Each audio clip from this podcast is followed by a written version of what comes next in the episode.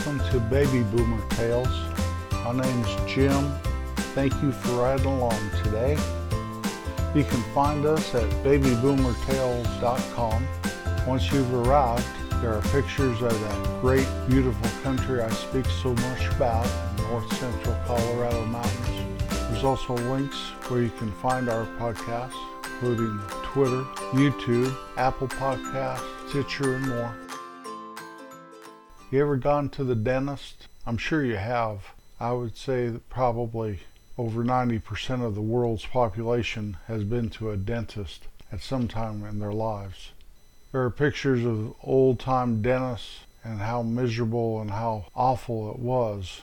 They weren't really doctors at all, but they'd pull your tooth, probably for a shot of whiskey.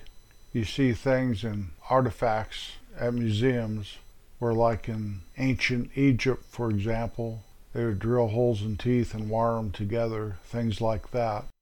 Dental care has really come a very long way in a short amount of time. Even when I was a kid, I remember one summer having to go to Old Doc there. I thought every week. That's how I remember it, but it was probably every three or four weeks. I did it all summer long and got fillings, those old silver fillings in your teeth. It was one miserable summer. I remember that so vividly. Walking home just felt like I'd been in a torture chamber. Now, being gentle really wasn't something that came about until later on as I got a little older. You never heard about any of that early on in my childhood. You just needed to fill your teeth and give you a shot of Novocaine and hold on. Hold on, I did not wanting to scream, not wanting to cry, not wanting to die. Doc was a good dentist, though. Some of those fillings lasted me to way into adulthood. I don't believe I have any of those old silver fillings anymore. They've probably been replaced with crowns. But I drank so much soda pop and ate so many candy bars and chewed so much bubble gum and all that stuff all during my childhood, especially working at my dad's store around that candy and pop and junk food.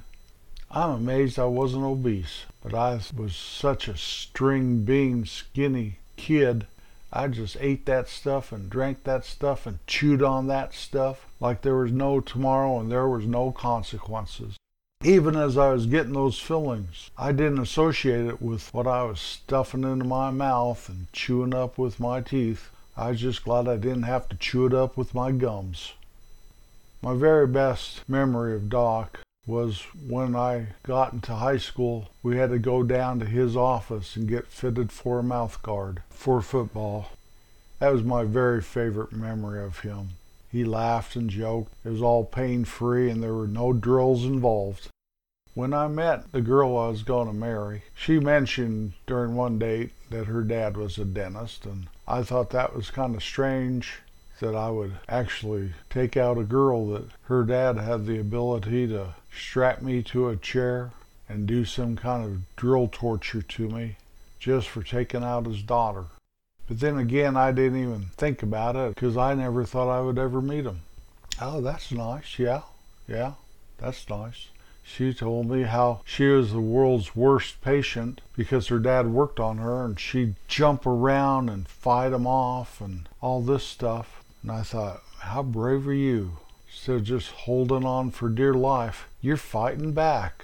Well, after we got married, almost immediately, within the first six months, she had me going to Kansas City for a dental appointment. And one of the very first dental appointments I had, I got a root canal. I didn't even know what those things were. It was pretty miserable. I was asleep for about 20 hours afterwards. But he was a very gentle dentist and had a very good practice there and made a good living to support his family for very many years. His name is Jack, and I always called him Jack instead of Doctor, or Mister, or Dad, or something. Jack seemed to fit him the best. And his practice was more than just dentistry. At one time, he was one of the world experts on your TMJ, that's temporomandibular joint. It acts like a sliding hinge connecting your jawbone to your skull. He would travel all over the world and be an expert witness in trials and lawsuits. Somebody get in a crash and do a header right into the steering wheel, and then their jaws hurt so terribly for years later, and they want to sue the insurance company or whatever, and he'd have to go testify. He also had a school at his dental practice where dentists would come from all over the world to take his classes on his TMJ. He also traveled all over the world and gave seminars on that very thing. So he was quite well known in his circle and quite respected. And people going to his school or attending his seminars or watching him testify in court were not like his daughter ready to fight him at moment's notice if he comes close to her with that drill. It took my wife years and years, once my father in law retired, to train herself to not fight back in the dentist chair. I'll tell you this right now you sit down with a dentist that doesn't know you, you start slapping their hands away and sitting up in the chair, in that lay back chair, arguing with them and stuff, that will not fly. Those people are not your dad, darling. Well, he became my dentist, and once we moved to the Midwest, my wife worked in his office for a couple of years, and we would go to him for all of our checkups and cleanings and dental needs. My wife, my two girls, and myself. After several years of that, I was really feeling guilty that he wouldn't take a nickel for any of that. And in my little brain, Got to think how I think now. I thought, well, I feel so bad about getting a free ride here. I think I'll go somewhere else. So began my long procession. It was like a parade of dentists, one after the other. None of them were as good as my father in law.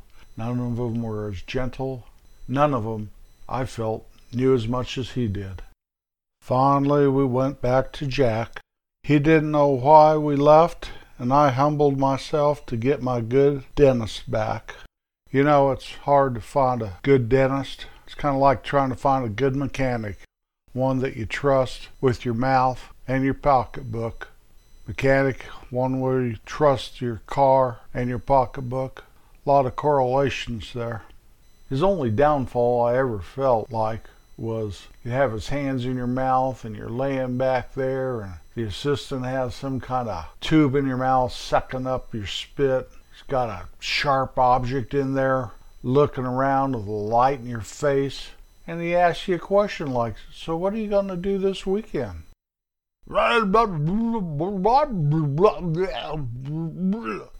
Now I know dentists are famous for that, but I know he did that on purpose just to get a laugh. I'm sure once I left the office, they'd all kind of snicker like, I show him for marrying my daughter.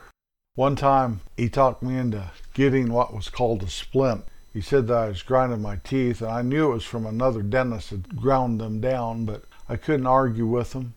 So he put me in the splint, and it was a $500 item clear back 40 years ago. He told me I was grinding my teeth because I was married to his daughter. I think he told me that when his hands were in my mouth and I couldn't respond. I talked about that splint in an episode about when my dog Maxie was a puppy. We tried to make her so she could come inside and lay by the fire in the winter and kind of be half house dog and half farm dog outside. And that did not work. And one day she grabbed my splint and about ate it, chewed it all up. I had to take a razor knife to it and try to fix it so it could even fit my mouth. But I still sleep with that thing today. I take it into the dentist and they clean it up once in a while, go around showing everybody, and nobody can believe that I would still be wearing that thing. But it was one of those things like a favorite pillow. I really can't sleep without it. A couple times I've fallen asleep without it, and the first thing I realize when I wake up in the morning is I didn't wear my splint. So maybe it's like a teddy bear, I don't know. Sitting there in my mouth, keeping me from grinding my teeth in my sleep. Well, eventually, Jack retired and sold his practice. We tried going to the dentist that bought his practice, and that was okay. And I did find a dentist there that I liked, and eventually she left that practice and opened up a dental practice of her own, and I followed her there. Was with her for years and years. The only problem was that dentist's office was right in the middle of the city, almost an hour away from where I lived. And as I get older, more and more I just want to trade in town, my little town of a thousand people. And I did find a dentist I like very much there. She's a very, very good dentist. The hygienist is probably the best one I've ever had. I like the girls that are the assistants and work in the office and they make me feel right at home. So no more city dentists for me. And if they happen to ask when they have their hands in my mouth, a question about how's the family, how you doing, you brushing your teeth every day, why don't you floss more? I just don't even try to respond, unless I just shrug my shoulders a little, sitting there with my mouth as open as I can get, trying not to move, knowing I'm not going to scream anymore knowing I won't cry. Well, this whole episode came about because a couple days ago, my father in law, Jack, just turned 89. He's always been a tough guy. He was a very, very good tennis player, and most of his kids were tennis players because good old, dear old dad was, and a couple of them turned out to be quite good. I remember one time he was probably in his late 70s, and one of my sister in laws did a little tennis tournament, family tennis tournament, for his birthday, and nobody let him win, but by golly, he did. Fog! Be quiet! Sorry about the dog barking. He's sitting right outside my window. He likes to do that and barking at something down at the pond. So I know. I think it was a couple episodes ago we had a thunderstorm. I had thunder rumbling along and now I have dogs barking. That's okay. That's okay with me. Where was I? Yeah. Jack just turned 89 the other day. 89 years old. Physically, he's still pretty darn good shape. Doesn't have as much hair as he used to. And it's a little tougher for him, but by golly, I have to admire him. Have to admire that through thick and through thin, through all the challenges, that life will throw at you and some of the things that you turn left when maybe you should have turned right. All that stuff that we all go through. Doesn't matter who you are or where you came from. Mankind is not immune to any of that stuff. It's called life. Anyway, he's still doing okay. He was the smartest man I ever knew. So I guess he still is, even though he'd probably argue with you now. I always said I want to live to be a hundred. If that'll happen or not, I don't know. I know that I have to keep care of my body a little better than I have been. Last year I got heavier than I ever have ever have been, and I realized right then I wasn't feeling as good as I thought I should. So I've started to lose a little weight. Now I'll never be as skinny as my father-in-law. He always was in good shape always kind of ate some of that stuff I wouldn't eat, you know, tofu and kale, all that stuff. But I have lost 17 and a half pounds now. I've got another 10 and a half to go.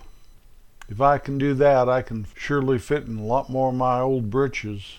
It'll increase my wardrobe. I can go downstairs to that bedroom closet down in the basement. It's half full of old clothes that I either don't wear or can't fit in. So that'll be good. Family is a great thing just to see how we all change as years roll by. How children turn into young adults and later into middle age, raising families of their own. To your parents and your wife's parents, walking that journey we call life right to the very end. Keep it simple and do it with a smile. I don't care how serious you may think it is. Keep your attitude in the right place, and the sun will always shine, even on a cloudy day. Always remember to be kind. You reap what you sow in life. I'll be back next Wednesday. Peace out.